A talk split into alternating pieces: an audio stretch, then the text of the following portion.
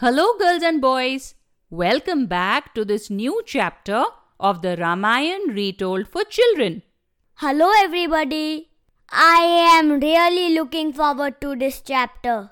I hope Ram becomes Yuvraj and later becomes king. Well, you are half right and half wrong, Ayan. Let's find out how and why.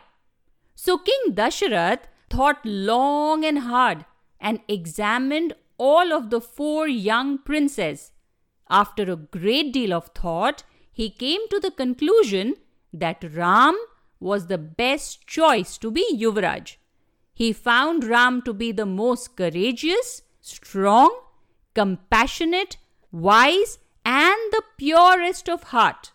Dashrath was absolutely sure that Ram would always do the right thing, putting his duty above everything else. He would govern the kingdom in a way that would be the best for all people. As a result, the king made a proclamation in open court to say that Prince Ram was to be the next Yuvraj. As expected, everyone was happy and celebrated this wonderful news. There was lots of celebrations in the palace. The ministers, courtiers, all of them were happy. Even the common people were thrilled to hear this news. They knew that Ram deserved to be Yuvraj and that he would do everything in his power to ensure the safety and security of the entire kingdom.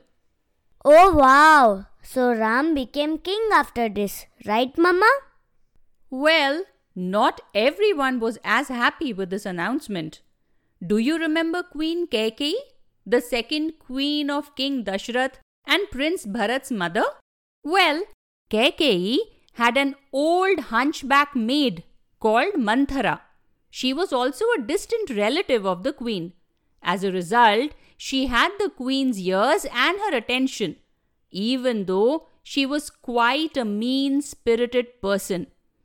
Unfortunately, Manthara managed to convince Queen Kaikeyi that if Ram were to become Yuvraj, it would be terrible for Bharat, Kaikeyi's own son. She predicted that Ram would send Bharat off to exile after becoming king and would become greedy and take away all of Bharat's powers and privileges. Is that what Manthara thought? Yes, Ayan. Kaikeyi refused to believe Manthara at first, saying that Ram and Bharat were the same to her. But Manthara constantly kept telling her the same thing making Queen Kaikeyi worried for her own son's future. Her mind full of dark thoughts, Kaikeyi went to King Dasharath and demanded that the boons he had promised to her earlier be granted. Now, many years ago, Kaikeyi had saved Dasharath's life during a very dangerous battle, and because of this, he had granted her two boons or promises to ask for anything that she wanted whenever she wanted it. Kaikeyi had saved her boons to be used at the right time, and she decided that this was the correct opportunity. When Kaikeyi asked for her boons, King Dasharath readily agreed. After all, he had promised her whatever she asked for. He did not know what problems these boons were going to create. And that's when Queen Kaikeyi spoke and broke Dasharath's heart. For my first boon, I want Bharat to be made Yuvraj, not Ram. And for my second boon, I want Ram to be banished to the forest for a period of 14 years, not allowed to come back to our kingdom before that at all. Dasharath paled when he heard Kaikeyi's demands.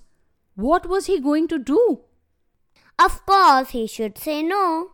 What she is asking for is not at all fair.